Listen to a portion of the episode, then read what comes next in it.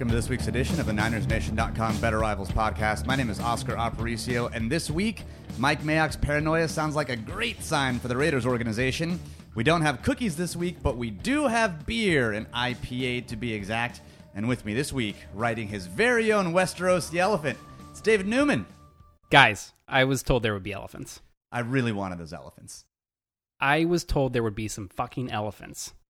Where are my elephants? Can't guarantee what those elephants will be doing, can just guarantee the actual elephants.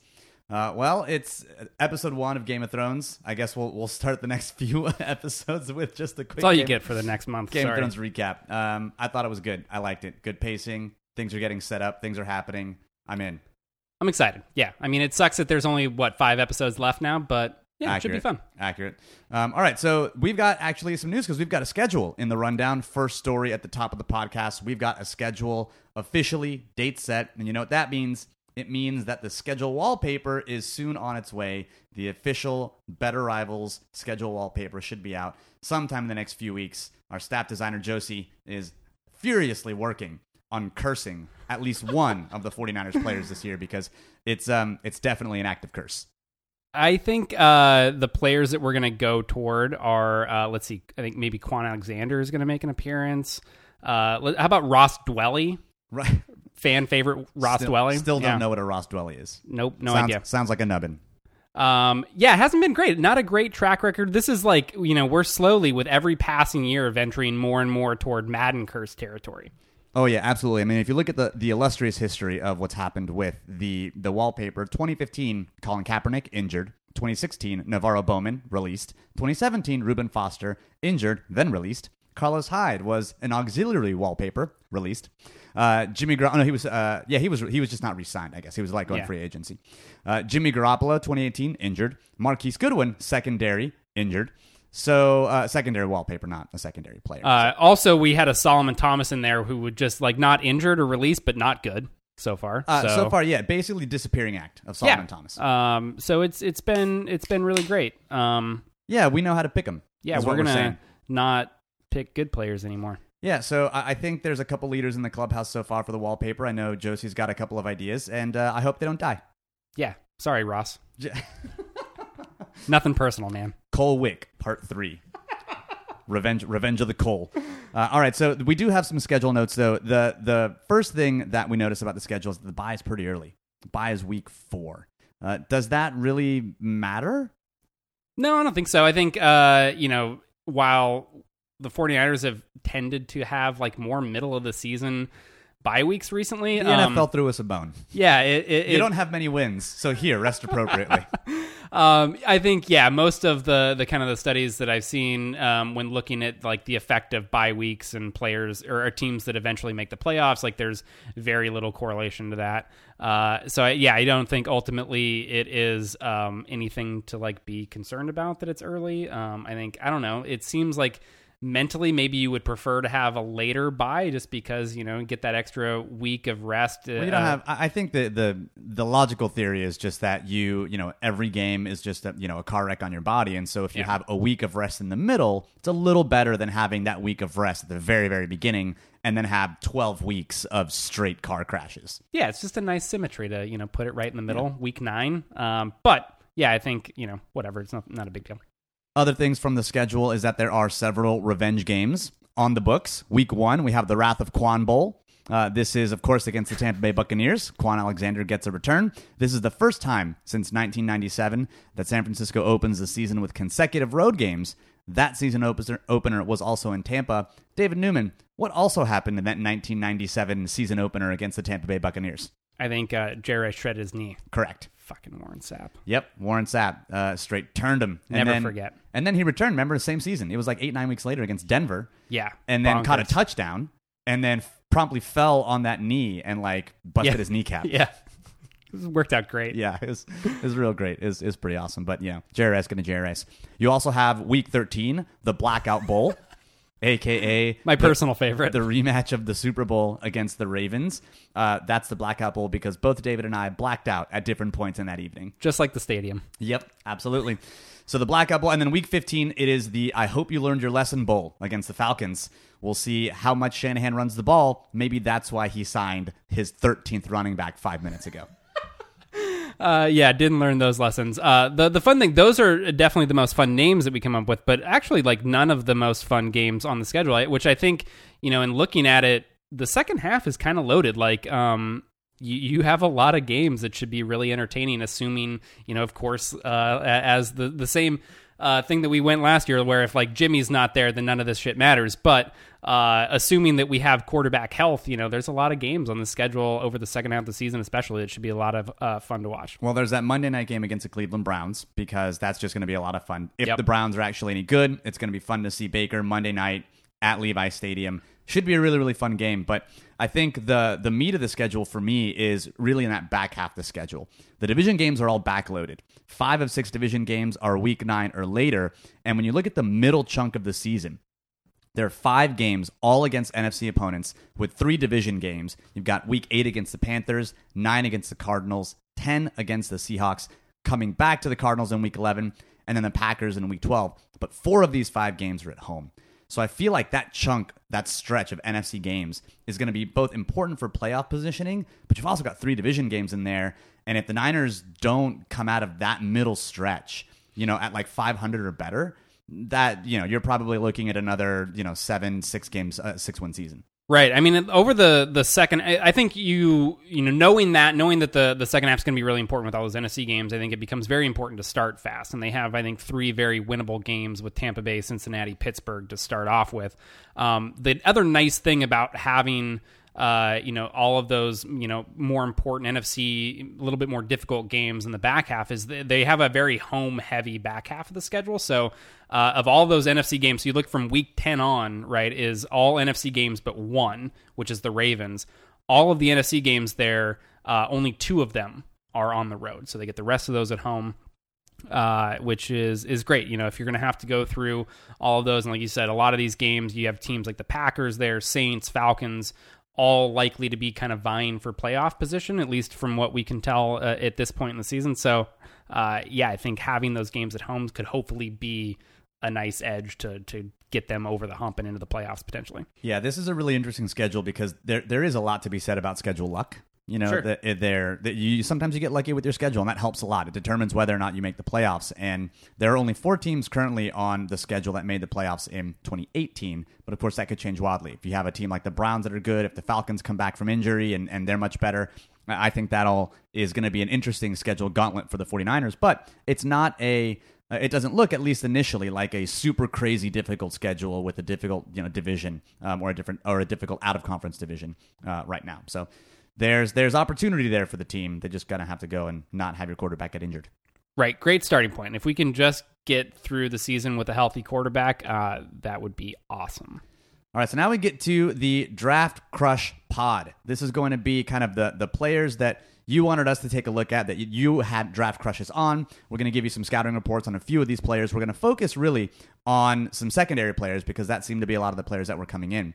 Um, we really asked for the players that you had crushes on. We'll share our draft crushes if they exist, uh, and we'll go there. But first off, off the top, I'm, I'm not even mad at some of the suggestions that some of y'all sent. I love that you sent me names like Brian Burns or Riley Ridley or Parris Campbell or Chase Winovich because we cover all those goddamn players.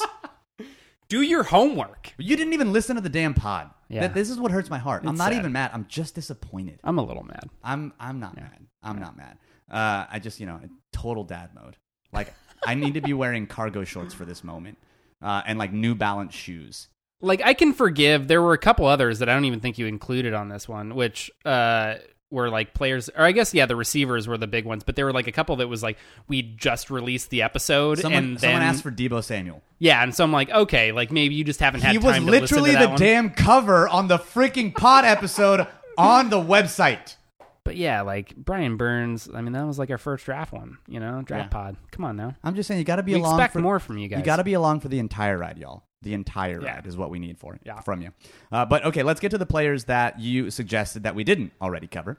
Uh, and at the top, probably the most requested player, Nasir Adderley, free safety out of Delaware. And, and overall, I think, and he's projected. I think uh, he's number number one safety on PFF's board. Um, he is very much someone that I think lots of people love, and they're thinking that he might be a target at the top of the second round. David, what did you think about Nasir Adderley when we went through the tape? I think the first thing that stuck out about him positively is uh, his ball skills was fantastic in that area. I think uh, if you've likely seen one play of Nasir Adderley's season, it was one that uh, I think Daniel Jeremiah. I remember him tweeting out early. I think he's shown it on NFL Network a few times. Um, but it's basically this play where he gets kind of roasted initially, but you see the make up a, a, lot of ground on the deep post and then make this kind of incredible diving interception. Uh, and I think you saw plays anytime he was around the ball like good things happened. He he was very good at uh, not only being able to find the ball and, and be in a position to make plays, but when he had those opportunities, he really took advantage. And so I think ball skills is by far his strongest asset. And I think that's something that when you look at the 49ers secondary, something that they could very much use. You know, they need some playmakers on the back end there that can create some turnovers for this defense. So uh, I think it's very easy to see like why fans and even the team would be excited about adding a player with those type of skills. I think Jim Harbaugh would say that he would rival Michael Crabtree for the greatest hands that have ever graced this earth. Ever. Can't remember another pair of hands that have ever been so sweet. I can't remember another pair of hands. Full stop just everyone ends at the wrists until Nasir Adderley. It's it's it's it's pretty amazing. Uh, but he, he his ball skills are very amazing. Let's get let's talk about that play though because the the play that he made that everyone that everyone seems to kind of glom onto is one where he's covering a deep post and he is able to just kind of accelerate and catch the back half of the football. It, it's an amazing catch. It really is. But what was what jumped out to me more so was the very very beginning of the play where he completely gets beat on a double move and he has enough recovery speed to catch up because it seems like the wide receiver that he's covering has cement for feet.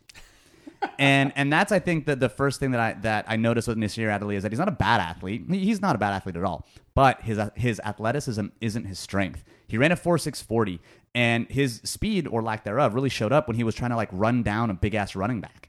And when you're talking about a free safety that you need to get from sideline to sideline, speed is kind of a big deal. When you look at the, the prototypical safety for this position, you're looking at someone like Earl Thomas, who ran a 4 4 40, and you start to then get concerned when you're like, okay, if it's not speed that you can rely on to recover, when you're not facing inferior athletes, what's going to happen when someone who actually runs a 4 4 4 5 40 blows by you? Right. It makes that, that margin for error much smaller, right? Because you don't have the, the makeup speed. I think, yeah, that straight line speed, especially, is the most concerning part. I think from a change of direction standpoint. Even you saw kind of the in his short area closing when he's able yeah, to when he sees the ball come downhill more, yeah. right? Yeah, I think is is better. But when he has to really be in in kind of catch up mode and, and play some of these deeper routes, or uh, yeah, you saw like referenced one of the plays where he's uh, trying to track down a, a, running back from behind there on a, on a play that busts uh, for a big gain. So those situations where his straight line speed um, is really put to the forefront. Like those are some of the situations that you really see him struggle. And so, yeah, I think when you start wondering what that looks like translating to the NFL, you you're looking at a situation where he so I think he's first of all going to be a free safety candidate for the 49ers, right? That's the position he's going to play is that kind of deep middle position that they need and it really is going to put his kind of uh, mental aspects like the mental processing, be able to recognize routes and, and all of that side of things.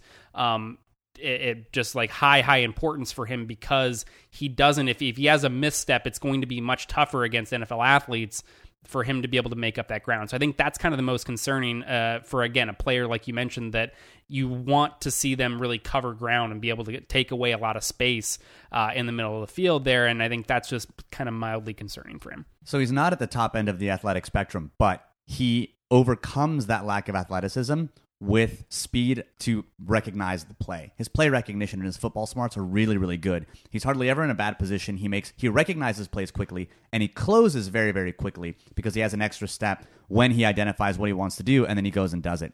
And, and so that, to your point, is going to be the way that he wins and the way that he succeeds in the NFL is continuing that play recognition because that's how he masks the fact that he's not the fastest guy in the whole wide world. Right. I think the the final thing too that I think for me stuck out with him is now, granted, we don't spend a lot of time talking about the run game, and, and kind of rightfully so. But I think when you look at the free safety position, right, and the type of tackles that they typically have to make uh, in the run game, a lot of times you're talking about open field tackles, right? Where the difference between them making that tackle or not is is a very sizable chunk of yardage, perhaps even a touchdown, right? So it, it's a very high leverage situation when they're getting into these tackle situations in the run game. A lot of space generally to cover, and that was an area that he wasn't super great in. So uh, I, I, think in the run game, especially, you saw him take some kind of poor angles to the ball uh, when coming downhill from a deeper alignment. Um, and then when he got there, tackling was uh, pretty iffy. You know, I think he had some plays that looked pretty good, but he had far more missed tackles in situations where he really should have been able to bring the ball carrier down, right? That that I think worry you in potentially giving up some of those big plays. And there's a reason that that you know Alex Gibbs says we don't block corners, we block safeties because your safety is your last line of defense, especially in the run game. And when Colbert was playing well his rookie year, a lot of it was because he was taking very good angles to the ball and he was able to make those tackles. Last season, I think Ward had the highest tackling grade of anyone on the defense. Um, and Ward, despite the fact that he's made of glass, was able to tackle and tackle well when he was able to play. So I think that's what you want out of your free safety. And if that's not what he's able to do well, you know, you, you get a bit of a concern. I, this is not to say that he's a, a bad prospect, but I don't know that I would necessarily be like thumping the table for someone like him. Um, it's just you know not the strongest of strong safety classes. I feel like this year. Right. I think that's kind of the big thing. Right. Is I think there is a very good argument that he's the best safety in this class, but he's definitely not without concern. Right. And so I think that's where you're looking at where he's likely to go uh, is also, I think, a range the 49ers are not likely to be picking in unless right. there's some sort of like trade back scenario. But you imagine, you know, he's probably going to go in the latter part of the first round. You know, maybe I think obviously if you're if you're hoping that the 49ers take him, your your hope is that he's there at the top of the second. But I think in all likelihood, he's probably going to go a little bit earlier than that. So I think yeah. there's a strong chance they're not going to be in position to take him. But I, yeah, I just don't know that this safety class in general is some is a class that I would be really going out of my way to try to get one of these top guys early on. So there's another safety that y'all asked us to take a look at, and that was Darnell Savage, safety out of Maryland. And I think the important thing to note about him is that it took two whole plays for David to make the Savage pun. Two whole plays. I mean, That's all it took. That play was pretty good, though. It was a great play, it was, but it was pretty on. fun. We needed to save that in the hip pocket. Nah, like, man. Uh, you know, sometimes you just got to bring it out when it feels right. And, I get it. You know, I second it. play, it felt right. I get it. Uh, so two plays in, uh, he made a ridiculous hit, and I mean, it's good. He has some eye popping hits. He's an 87th percentile uh, safety, and by that, it's just his athleticism score. So he's a better athlete than 87% of the safeties in the NFL, and it really showed up on tape he played more around the line of scrimmage than someone like Nasir Adderley. He's a little different type of safety. And I think if the Niners were to go after someone like Darnell Savage, it's because they're looking for a box safety replacement, maybe an upgrade to Jaquiski Tartt, and not necessarily the free safety that I think most most fans would think the Niners need. Absolutely, I think you, you look at nearly every one of his positive plays. You know, that when he, when he's making a good play, it's because he is coming downhill on something in front of him. And if he's not aligned already, kind of closer to line of scrimmage, whether that's you know more closer to the box as a strong safety or even like over the slot, something like that. Um, it is he's maybe starting deeper but rotating down right after the snap and, and kind of already working downhill and that's when he has really been at his best. And so you see the athleticism really pop there. I think he's a very strong tackler. Uh, you know, unlike Adderley, like he he gets to these ball carriers and they're going down. It's uh, really fun to watch him against any running back that runs a flare out or a little dump off route. If he gets it, once he starts tracking that that running back, it's just about lights out. All of those wide perimeter plays, right? You look at it screens to the outside. You look at all the jet sweep stuff. You know, some of the bubbles that you're getting uh, a lot in college. Like any of that stuff, if if it's to his side of the field, I mean, he is having an impact on that play, yeah. and he's he's getting there in a hurry. He's I think that's the other thing on those plays that are developing in front of him. Really good play recognition. Like he he's making a, a decision almost instantly, and then it doesn't take him any time at all to be able to react to that and get to the ball. So I think there's a lot of exciting things about him. Uh, you know, around the line of scrimmage, and I think yeah, he would absolutely be a strong safety candidate there, and that's going to be his best fit, I think, at the NFL level. Um, I wonder a little bit how much. I mean, I, I, certainly am not going to complain at all if, if they're looking to upgrade coverage in any manner, right? I think that's the biggest thing that they need to address. And so going after a player that they think could help there, I think is, is going to be very good. I do wonder a little bit about taking, you know, that particular player. You know, Yeah. and again, I think he's he might go in a similar range to Adderley, where it's going to be like that late first, and it's going to be difficult for them to get in position to take him. Um, but I think, yeah, ultimately, like he's a very exciting player. I think, uh, you know, what he could do in the box is a lot of fun. I think the the stuff when he when he starts looking deeper, right? That's a little bit iffy. You don't want him covering some of those deep zones or really having to track guys deep in coverage, but uh, basically everything else underneath, kind of in that you know intermediate and and underneath um, window, he's he's very very good. And one of his worst games was against Michigan, and it was because he bit on a lot of play action near the line of scrimmage. He allowed a lot of players to get behind him. Same kind of thing. It, once he's in charge of covering those kind of deep zones, he gets a little lost in the middle.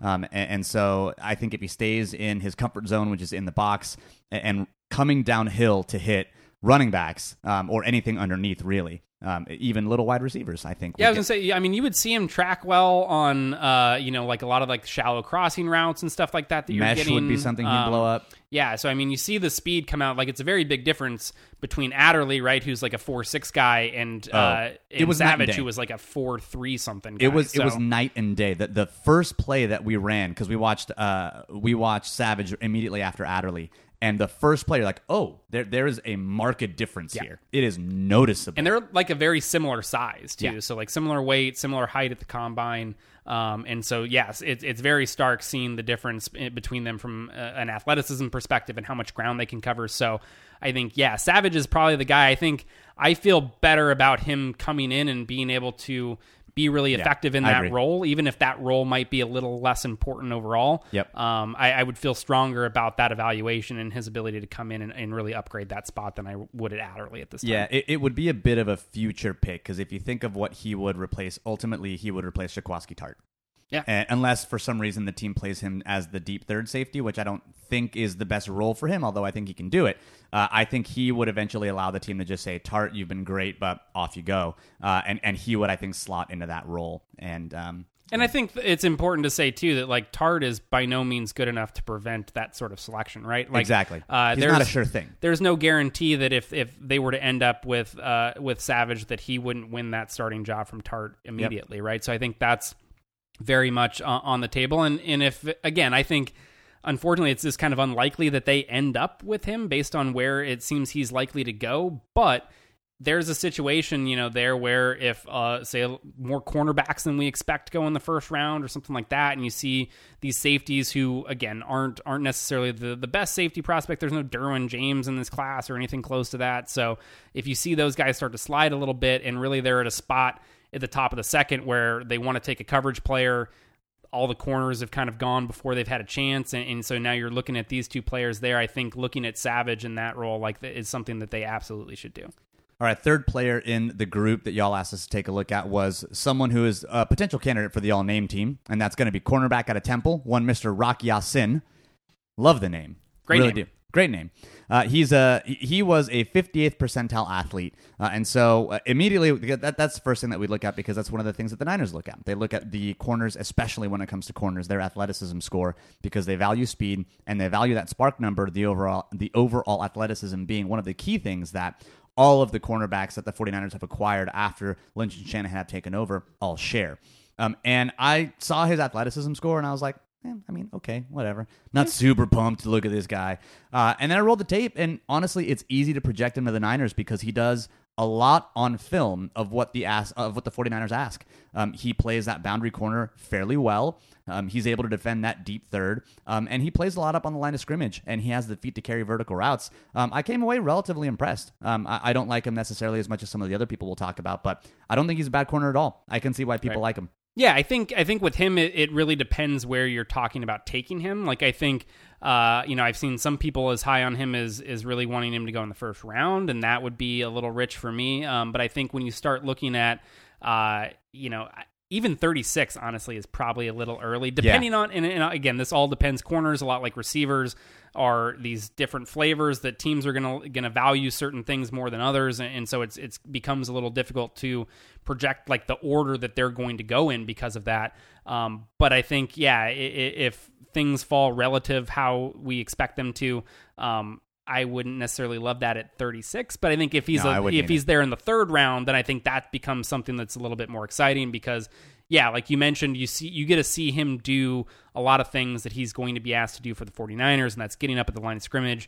You know, you see him playing both man coverage and a lot of cover three, and so there's uh, you know just some things that are very easily to say like, okay, he's good at those. These are things that he's going to have to do at the NFL in this scheme, and and, and so you like to see that translation. It's it's very easy to make that connection. Um, I, I just don't know. There's just not there's just not enough high end plays there that gets me really excited. So I think Yeah, he's just kind of like that. overall like a really solid player, generally in pretty good position. I get that. Doesn't make a ton of uh, plays on the ball necessarily. Um, you know, Unless you're Tyree Jackson, in which case he's Sure. your not he's your nightmare. um, Buffalo quarterback Tyree Jackson, But who the by the way time- not good at football. not good. Can't throw footballs accurately, which is important. Um, Sorry, I'm just thinking it was so bad. It- he this guy just like throws it at receivers' feet on the reg. It was terrible. Yeah, I mean, there's like one of the first plays that we watched in that game is like tar- they're so they're targeting Rock Ya-Sin on like a vertical route on the sideline, single receiver side, and you know Ya-Sin's kind of in trail a little bit, so you're expecting kind of a deep ball over the shoulder, and dude Nope. like fires this like one hops like six yards short of him. It's like what the fuck is happening? How are you a- even a prospect right now? But It's cool though. Raiders about to draft Um, Tyree Jackson first overall. strong arm, real strong arm though, Yep. because that that's the biggest thing that matters. Um, Ya-Sin though, again, I think I think kind of safe player. Um, so not not a lot of uh, again really high end plays that excite you that make you want to take him a little bit earlier. Doesn't have the high end athleticism either that that really shows that he might be capable more there. But he doesn't get beat badly a lot. Like he, he's generally in pretty good position. Like uh, and so I think yeah, he's a relatively safe pick that you know middle rounds makes sense because you you see that he can do some similar things to what he would have to do for the 49ers. if the Niners go with a wide receiver in the second round and then they look for a corner in the third, I think he could be an interesting addition because he would be a different kind of player than the team has added in the third round the last couple years. In the third round, you know, two years ago they had uh, Ahkello Witherspoon, and last year, of course, they had Tarvarius Moore. Both were high athleticism players that maybe needed a bit of seasoning. Rock Sin, I feel like, would be the opposite. I feel like he would have a little bit more technique and a little bit more seasoning in terms of the ability to play the position, but his athleticism would not be high. And, and so I think that he would be a, a decent target if the Niners do go with a, a wide receiver in that second round.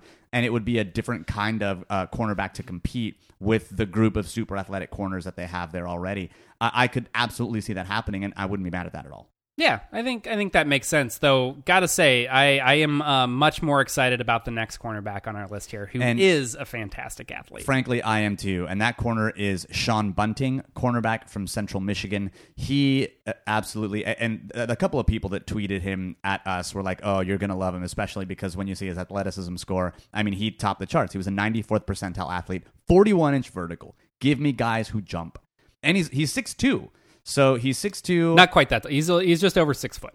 That's like I said, six two, listed in the media guide with his cleats on and a hat. Central Michigan says he's six two. So yeah, that's right. That's Yeah. you know, it, it, it definitely works that way.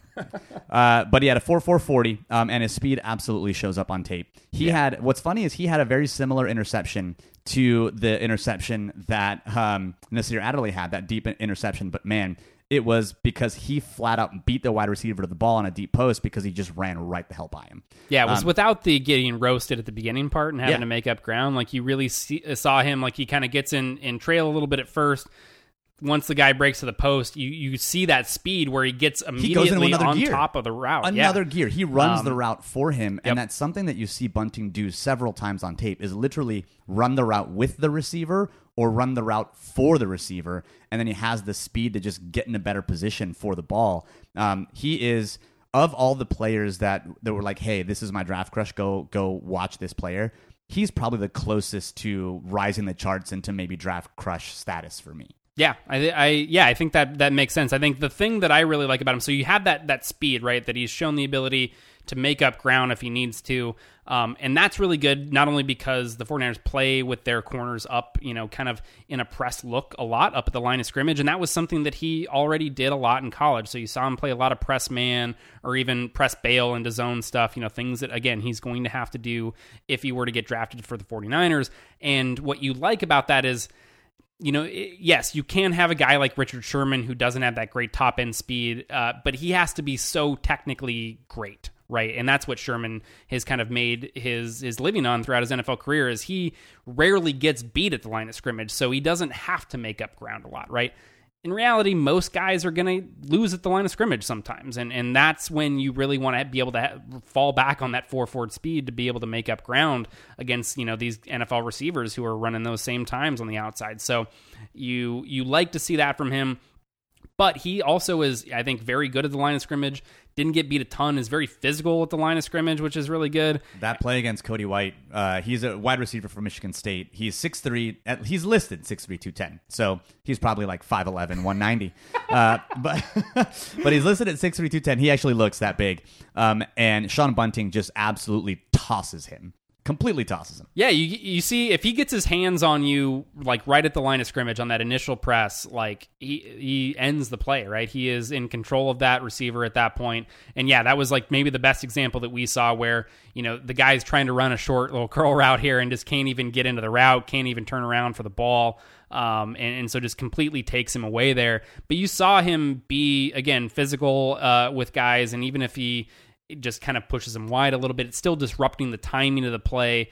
And then you see him. The other thing that we really like about him is, I think, especially compared to somebody like Rock Ya-Sin, is the ball skills are a little bit better there. Uh, far more interceptions, far more forced incompletions. You know, making plays on the ball uh, to really f- prevent those completions. So uh, I think that was something where, yeah, he's he is playing at a smaller school, but everything that you see on tape and you know, again, athleticism wise, makes you feel real good about like his ability to translate to the, to the 49ers scheme, especially. Sean Bunting had 11 picks and 29 forced incompletions in Central Michigan last year, and, and I think that is that that speaks to his ability to stay very, very close to the wide receiver. He's in a position to make a play on the ball. Um, and so that means that overall, he's going to be able to have those forced incompletions, which, I mean, the Niners need someone who's close to the damn wide receiver in coverage because yeah. um, they've not been able to. and that's and so and just clarify too those oh, those numbers are over career. his yeah. uh le- the last three seasons at least. But he's a guy like that's even more impressive. So you don't see a lot of uh, corners get high interception numbers generally anyway, but he also wasn't a guy that was targeted very heavily. So even just this last season, only saw 37 targets, only gave up 17 receptions all year. So he again isn't getting thrown at a lot when he does, he's generally making good plays and, and, forcing some incompletions and doing good things for his defense. Yeah, he's a, he's definitely a fast riser in my book. He's someone that wasn't super on my radar, and and we actually added him because you were taking a look at some other players, and you were like, "Hey, take a look at this guy," and I was like, "Okay, cool." Um, and and so we decided to watch a bit more tape on him, and really really like Sean Bunting out of Central Michigan. Um, I think I, I don't know. I, I, I have less of a feel of where players will go. You know, like yeah. I have because you know I just kind of know which players I like, which players I don't like, and I mean outside of the top of the draft, if he's there in the third round, um, which I don't know that he necessarily will be, but right. if he's there in the third round and you can get a wide receiver in the second round, and maybe you end up with someone like Nick Bosa in the first and Sean Bunting in the third, holy hell! I feel like that's one solid one through three pick right there. Yeah, I mean that's essentially so the reason this guy even popped up on my radar initially was we have over the course of this week been doing an internal seven round mock draft at PFF, and that was who I ended up with in the third round because basically, uh, which should be you know no surprise with how we view coverage players at PFF. A lot of those guys went early, so a lot more corners than I think will probably realistically go in the first round yeah. went. So you know, I, I, I couldn't get any trade offers at two for Bosa, so I took him there. Ended up with a, a receiver, you know, at the top of the second. Yeah, and, and Andy Isabella. And then you were considering a kicker in the third round, right? Yeah, uh, they're just you, you got to get a punter. No generational kickers really in this class, so you know, deep side there.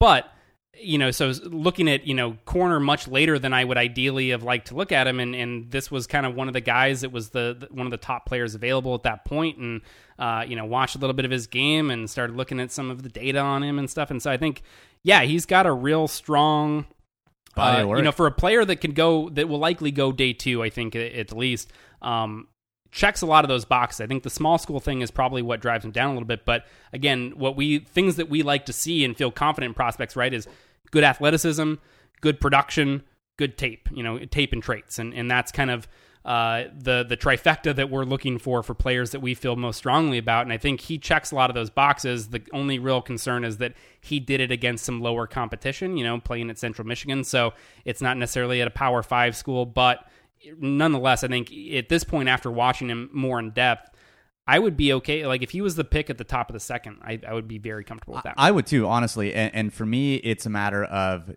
do you dominate inferior competition if you're at a smaller school?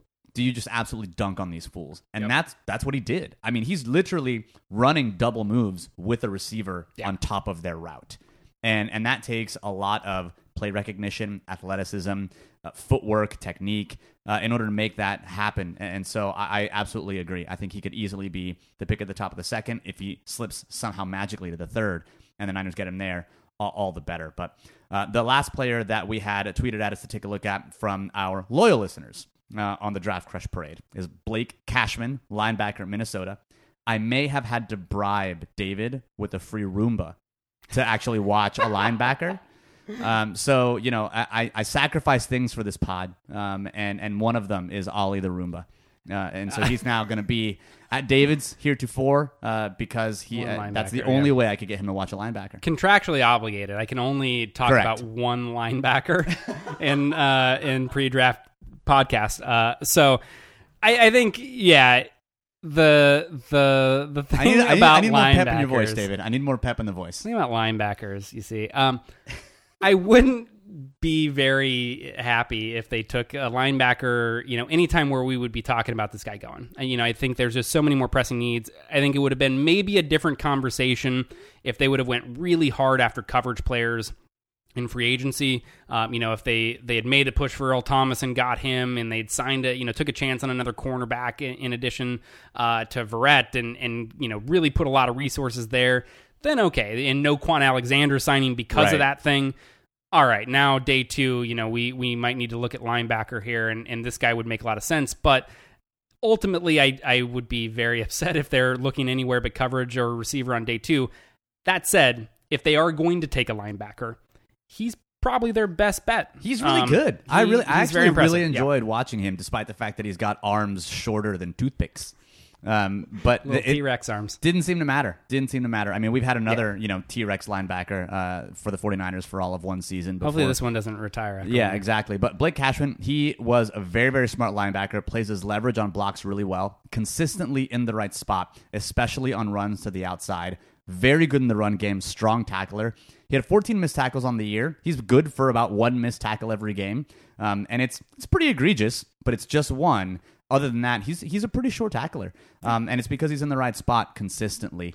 Um, there was a, a play on third and two where he kind of sifts through the line and absolutely buries a running back. It wasn't as uh, impressive as the Patrick Willis Ole Miss kind of lift him up and drive him. Sure. but the the the running back's legs do hit the sky and flail a bit before his back hits Well, the ground. A little bit. uh, I think the two things for me, right? If I'm looking at any linebacker, two things immediately that I need to see to have any interest at all is are they an athlete and can they cover? And I think he checks both those boxes. So I think uh, from a linebacker or from an athleticism perspective, uh, excuse me, he was actually tested as one of the better linebackers in this entire class. So uh, his SPARQ score was, let me find it, 90 percentile. So uh, again, very, very good. Um, up there with some of the top prospects that are in this uh, this class at linebacker, which are the two Devons, of course, Devin Bush, Devin White. Um, athleticism on par with those players.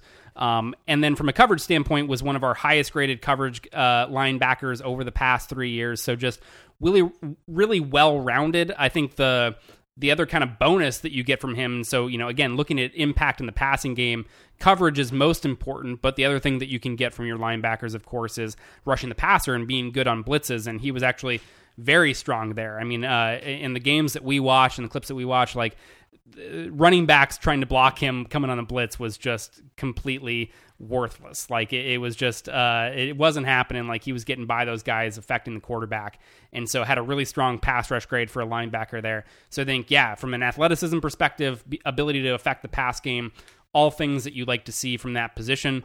Uh, and so, yeah, if they did, again, it wouldn't be my preferred route on day two. But if you're looking at a, a linebacker and really wanting to add a player i- at that time, like he's probably your best option because both of the top two players are going to be gone well before Way too then. early. Yeah. All right. So give me your draft crush if you have one so far this year.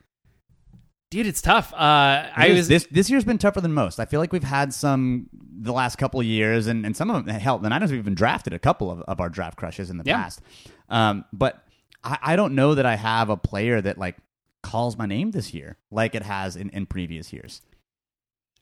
I think it, a lot of it has to do with this draft class, um, in that there's not a lot of players that I feel like are really, really great at the top. So you know, as much as uh, again, we really like Bosa, think he's probably you know, in, in I'd say of he's the closest to my draft crush, only because he's in that nexus of the Niners could get him, and I've been talking about him for so long that I'm super excited about him. Yeah, and he's also like, I mean, to be fair, he's a very good prospect. Like, he's not a, a good prospect for this draft. He is a player that would go in the top few picks of basically any draft that he would have entered, right? So He's the Saquon Barkley of pass rushers, Um, oh, aka positions that matter. God, um, completely mine gone. This is I'm gonna Um, the way that I throw David off of his train of thought is by mentioning kickers, punters, and running backs. I'm sorry. I am contractually obligated to not talk about running backs. So, These are David's kryptonite, actual kryptonite. Um, but yeah, I, I think looking beyond those players, so I think you know Bosa, Quinnen at the top are really the the top two players for me clearly in this class. Um, and then after that, you just have a lot of like really pretty good What's your players, flavor? right? Yeah, and and I don't think there's anyone that uh, has really stood out to me. I think. I usually feel like for a draft crush, it's got to be a player. You know, it can't be like a high first rounder, right? 'Cause Yeah, yeah, yeah. everybody loves. Like last year, you know, even though I probably would have said it was Derwin James, like everybody loved Derwin James, right? Yeah. You're not like going Well, out on an that's island Not, there. that's not true. Not everyone. not loved Derwin enough. James. I guess 15 teams ahead of him didn't Accurate. love Der- Derwin James. The so. Tampa Bay Buccaneers should have loved Derwin James a bit more. Love that nose tackle though. What up? Oh man, Um, but I think so. I think Bunting is is close, right? I think he he checks a lot of the boxes that, I like that, to see. that would be mine. That would be mine because he's going to be kind of a, a day two mid round pick in, in that world, in that area. He tested well athletically. His production was super great. He plays a position of value, one that the 49ers need, that where they could definitely need an upgrade. And, and so that for me is, and this is like what the. This is the no. It's it's it's two out of three years that we've had a corner as, as potentially the draft crush. Yeah. Um, because last year um, we had like a, a side of Foye, Oluokun as a potential draft crush, Right. Uh, and then a couple of other people. But um, but The yeah, other name that I will say uh, that that is kind of growing on me, and this is actually I think a little bit of a change even since we talked about receivers on the last pod, right? Uh, is Andy Isabella like guy that I liked then, but just kind of the more that I think about it, and and the more that I think about how well he would fit in this offense, and and how well he would do with Shanahan, kind of calling the shots here, and and uh, I just think that he has things that are very, very valuable for receivers in the NFL right now, which is he has legit deep downfield speed.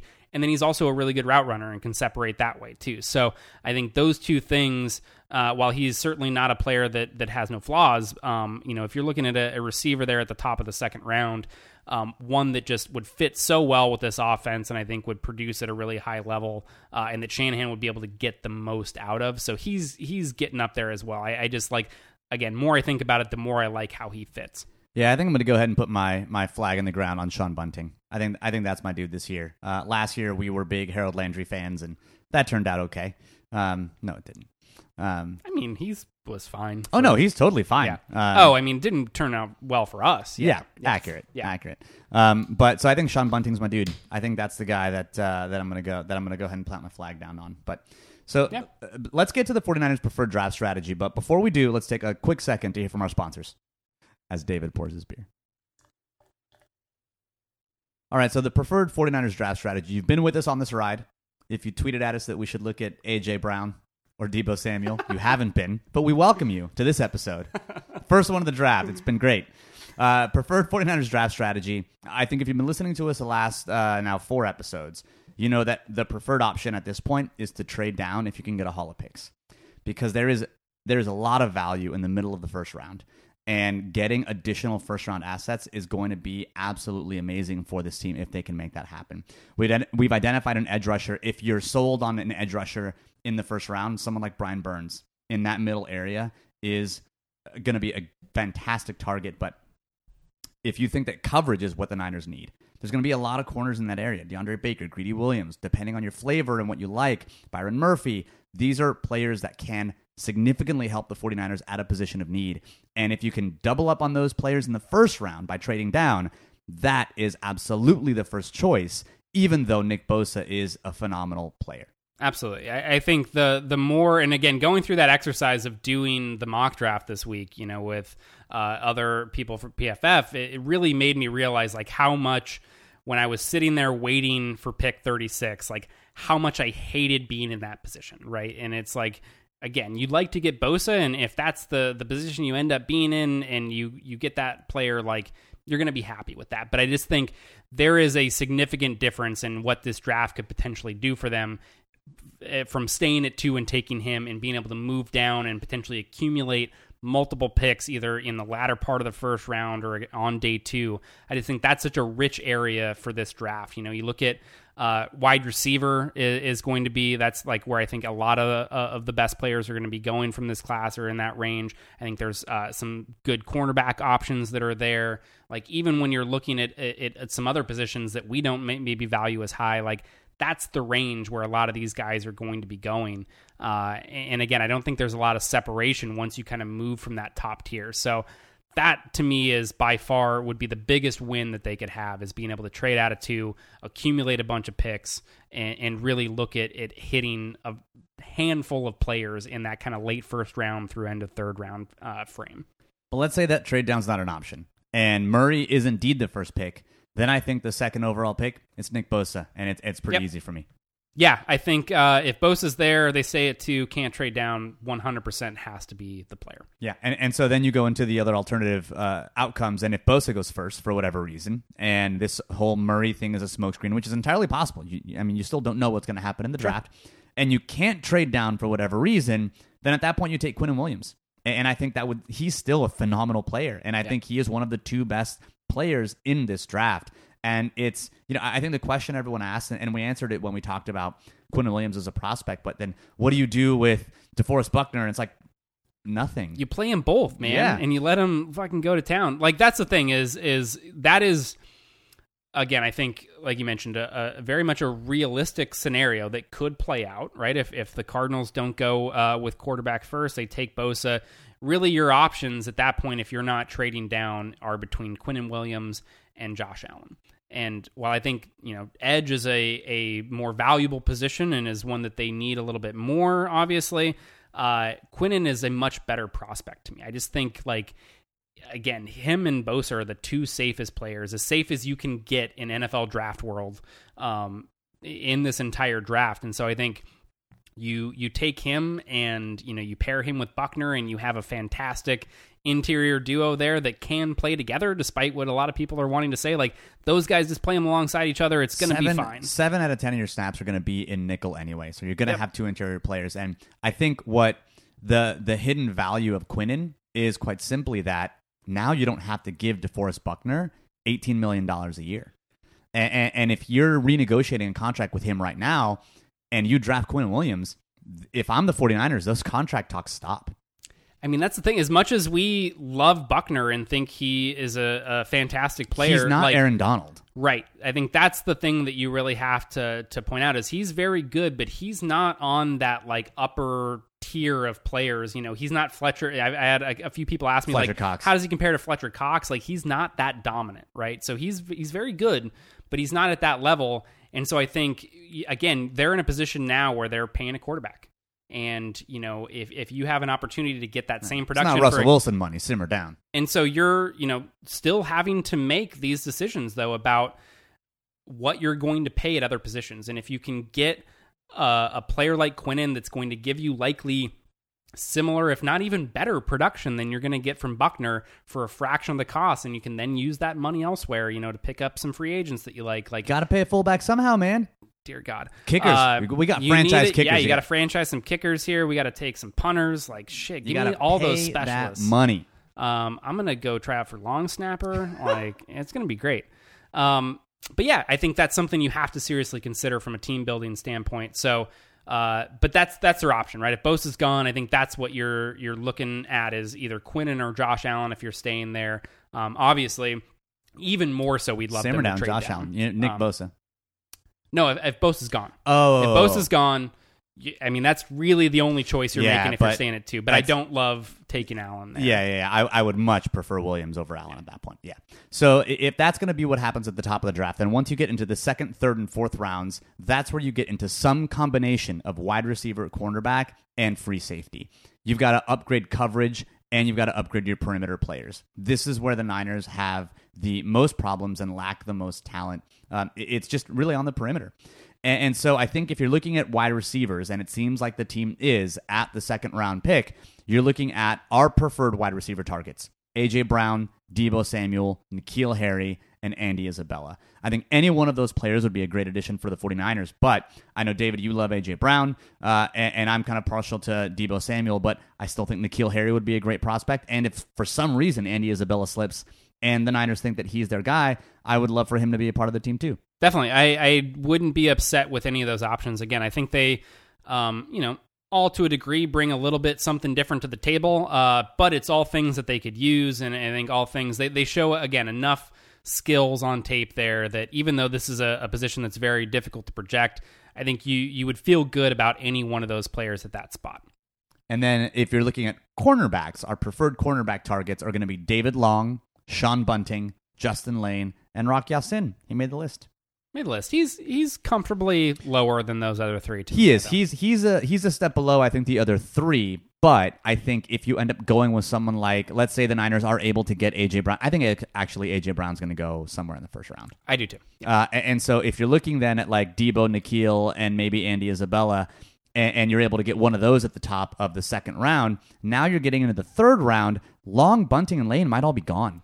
And at that point, then Rock Ya-Sin, I- if you're looking at a haul of the Niners can't trade down, and you're looking at Bosa, someone between uh, Harry Samuel and then Rock Ya-Sin in the third, I feel like that's a pretty good one, two, three punch for the 49ers going into, uh, you know, kind of day three. Not bad. I, I think, yeah, I I just wouldn't feel great if it took to round three for them to get, get a a coverage player. I know. Um, you know, that's I think definitely not the the ideal scenario for them. I I, Um, I I agree with you, but I do think that the 49ers value the front seven a bit more than they value playing paying a premium for uh, draft capital at corner. I feel like they think they can a- a- address corner in the third round.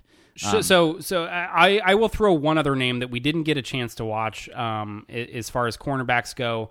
Uh, Isaiah Johnson from Houston, I think, is a player that fits their mold um, that likely isn't going to go, you know, in the, the Super first high. two rounds. So I think third or fourth round makes a little bit more sense from him. Um, but he's almost 6'2", uh, 94th percentile SPARQ player, 33, one of the only player with, a- with actually long arms that they like at that position. So 33 inch arms there. He's got double Cashmans, is what you're saying. Ran a 4 4, really good change of direction skills. Uh, you know, just uh, again, top end athlete. And the thing with him and why he will probably go a bit lower is he's a relatively new person to the position. So he's only been Oh, so playing. it sounds right up the 49ers alley. Exactly. So he's only been playing corner for two years, um, and, and so he is a bit more of a developmental guy, somebody that needs some seasoning and some polish. Uh, but again, if you're talking, if he's there fourth round or something like that, and you're still wanting to add coverage players, like he's probably someone that's on their radar. I'm going to send the. Niners a box of Zatarain's because they need to add seasoning to a lot of their damn corners. like, that's just, come on, guys. Sure. Uh, but then when we get to free safety, you're looking, and we haven't covered a lot of these players, but if we're going to create a list, we're looking at players like Darnell Savage, who, if the Niners get a box safety, he's probably the box safety to go after. Taylor Rapp, Amani Hooker, Marvell Tell, which sounds a bit like Marvolo Riddle, um, which, you know, Which any not- Harry Potter. I, I gotta say, like, so he's another one. He played more safety at USC. I think some teams uh, are going to see him as a corner because he's a little bit on the thinner side and, and doesn't has kind of more a slighter frame. I think he would 100% be a, a, a player that the 49ers would look to move to corner. And I'm just, uh, I'm just not about that right I'm now. tired of moving players to positions. Yeah. Can we just draft a player that does something well in college and then have him continue to do that thing well in the pros? Please, I would like that. I would like that a lot. But so if you're looking for the fully endorsed strategy from the Better Rivals pod for this year's draft, it's trade down. If not trade down, then Bosa or Quinnen Williams. Once you get to the second, third, and fourth rounds, you get some combo of wide receiver, cornerback, and free safety. AJ Brown, Deebo Samuel, N'Keal Harry, David Long, Sean Bunting, Justin Layne, Darnell Savage, Taylor Rapp. How many names can you remember all at once? Just here's the thing. second round on you're you're getting a wide receiver somewhere in there and you're loading up on goddamn coverage players. That's what they need. Once you get to the fifth plus rounds, you're looking to like upside and special teams, and that's it. And that's why we're not Yeah. going to spend too much time on it. Yeah, for sure. I mean, I think uh, the only thing I guess we, that we've said in the past, right, is once you especially get to those later rounds, you're either you're you're missing something, right? Usually you're missing something big. athleticism, you're missing production, or you're missing some kind of trait. So rather than go after players that are just kind of okay at all of them, take a chance on the freak athlete that never put it together in college, Like or Foye Oluokun, which is Ex- what the Falcons did. Yep. Or take a chance on somebody who was a terrible athlete, but despite that was able to produce at a really high level in college. Like, just see if he can go and do that again, right? And and I think those are the players that you're looking to take a chance on later on in the draft. Um, again, we don't have a lot of thoughts on those when you're trying to watch 200 players before the draft. Um, once the 49ers actually select them, we'll have more thoughts. That's exactly right. So that's a good segue into both the end of this episode and what's going to happen over the next couple of weeks. Because what we'll do is we will have a reaction pod on Thursday night for the actual round one pick and or hopefully picks plural. Uh, and so we will actually give a more fully detailed scouting breakdown of each one of the players that are officially 49ers. And so we'll talk about things like where they win, areas of concern, how they project, uh, and add more actual scouting rigor around the profiles that we give you. Uh, and then I think we're actually going to be able to do a day two reaction as well for Friday. Um, day three, we will not have a day recap. Uh, we've got some things slash wife commitments uh, for watching as much football as we do, uh, and so we won't be able to do that on day three. However, uh, we will basically uh, go dark until the draft at this point. Yep. Um, and, and so the next episode that you'll hear is going to be an actual round one breakdown of what's happened for the 49ers and the player that they've actually picked. So. Uh, excited, man. It's, it's always good to I'm get to that pumped. point where you're actually going to talk about things that are actually happening instead of just trying to project. project. everything. I know. I know. We're we're much more comfortable in the world of things that are as opposed to things that may be. Yeah. Um. So cool. So that about does it for this week's edition of the Better Rivals podcast. You can always follow me on Twitter at Better Rivals. David, where can they follow you? That will be at PFF underscore David. Real quick, what's the number one thing you want to happen on the next Game of Thrones? Go. Oh man, um, caught me off guard here. Number one thing, I, I want Winterfell backstory. I think Winterfell is very important, uh, you know, as a location in this story and has a lot of potential meaning to dive into. I don't think they have the opportunity with the number of episodes they have left to get to nearly all of it, but give me give me something there. I need some I need some better stuff from Bran beyond just staring at people strangely. Creepy ass. Uh, I need I need some good backstory about Winterfell, about the crypts. Give me give me some good stuff there. I really want Dany to start to interrogate the because I think she'll find out that she's not the true heir and Mm-hmm. that Jon is Aegon. And I think, oh, I guess we should have said spoilers, but well, next episode Sorry we'll figure it out. Um, a- and, so I really want the central conflict of the season to start to play out, and I think the central conflict is is the, re- the is the reluctant leader the best leader, and is the king slash queen who believes they deserve to be on the throne but may not have a rightful claim to said throne actually someone that you want to lead and, and what happens in that area of conflict where you're not the rightful heir you're, you're not the rightful king queen but you think you're the best what happens that's the central conflict i think of the season and maybe of the whole series and i want that to begin to blow open before we get a huge hour long fight scene in episode three Yeah, I think the the Dany stuff and how that plays out is going to be really interesting because she is very much the this is what I was born to do. I am I think she's titles, titles, titles.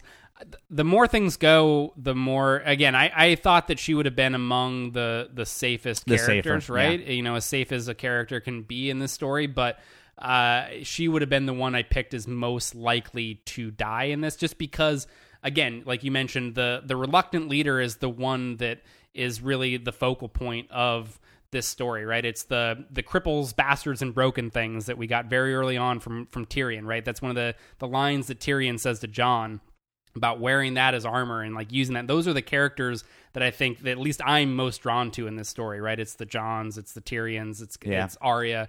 Like, and and so then if you get to the theories where maybe uh, Tyrion is a Targaryen, we remember in the show there's more evidence for this in the books because in the books he's got like two different color eyes and, and there's a whole thing there. But in the show he was able to approach the dragons and not get eaten, uh, and so he may be a Targaryen. And so if you're looking at what this looks like, you're looking at Dany maybe dying. And Tyrion then maybe riding one of the dragons with Jon, and then Bran being the Night King, and all three of them have some kind of you know basically ice and fire tie. Um, where they're all dancing together in some kind of weird Yeah. dragon sense. I, I hope they. I, I feel kind of bad about how they've handled Bran um, since he's come back onto the show. Like I don't Yeah. feel like they've done the best job there, and I think to me he's one of the most interesting characters because like he is the magical element of this story, right? He's the one that brings a lot of those things to the table, and and and he's supposed to be this like very powerful being and yet they've just kind of turned him into this like super awkward like just fucking staring at people not really Creepy. being any value He's right creepy. like he's not really doing anything that's all that important like Yep. the only thing that he's done so far is really give us the confirmation he's been the vehicle to give us confirmation that jon is actually a targaryen um, but beyond that like i just don't think they've made the best use of him so I, i'm curious to see how his role plays out over these last few episodes and, and what kind of impact that he has Come for the football, stay for the thrones, my friends. Talk Uh, I do. We do a whole another hour on we, Game of we Thrones. could do a whole another hour, but we're not going to because you are uh, maybe driving and or on a plane to Japan, as some people are. Uh, so thanks again, as always, for tuning in, and similarly, as always, go Niners.